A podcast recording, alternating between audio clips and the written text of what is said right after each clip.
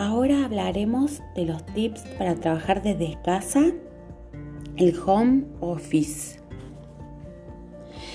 Bueno, primero no trabajes en pijama, aun cuando suena como una opción muy cómoda al mantenernos en el mismo mood que nos levantamos, nuestro sistema tarda más en iniciar, además que al cambiarnos, nuestro cuerpo entiende que estamos en modo trabajo.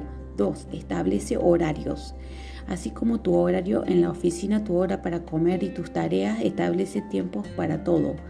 Por lo que al tener un horario creas la costumbre de que aún en casa te mantienes en un ciclo. 3. Apoya a tu equipo y pide apoyo cuando lo necesites. En momentos de trabajo a distancia, la sobrecarga laboral y el estrés pueden jugarnos en contra, por lo que es importante mantenerte en comunicación con tu equipo de trabajo y al fluir esto hará más fácil tus días. 4. Los líderes de cada equipo deben motivar. Es importante que en las reuniones de trabajo puedan conocer la situación de los integrantes de su equipo, por lo que al mantener a las personas altamente motivadas, no solo tendrán mejor rendimiento, sino que estarán dispuestos a interactuar y aportar a sus equipos.